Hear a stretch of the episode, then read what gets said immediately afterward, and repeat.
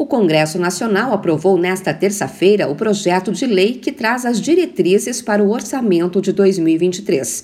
A LDO, Lei de Diretrizes Orçamentárias, determina as metas e prioridades para os gastos públicos e serve de base para a elaboração do projeto de lei orçamentária do ano que vem. Essa lei prevê, por exemplo, um novo salário mínimo de R$ 1.294 em 2023, valor que não gera nenhum ganho real, mas apenas a recomposição da inflação. Durante a votação, houve críticas às emendas de relator.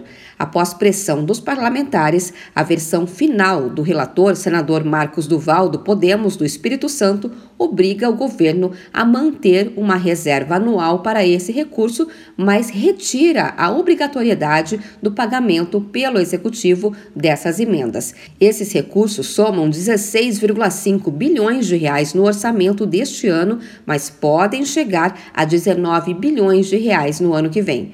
O senador Eduardo Girão, do Partido Podemos do Ceará, disse que falta transparência na distribuição dos recursos entre os parlamentares. A gente não pode ter esse tipo de emenda de relator. Isso é uma moeda de troca. Está na cara para fazer barganha política.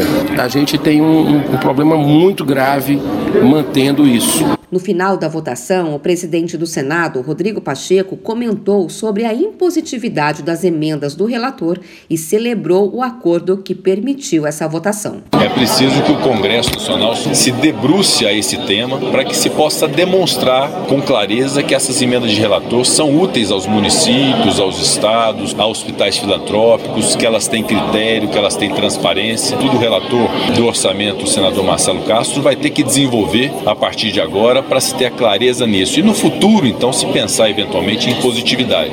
Mas não agora. A Lei de Diretrizes Orçamentárias prevê inflação de 3,3% para o próximo ano e estima um déficit primário nas contas públicas de 65,9 bilhões de reais para 2023.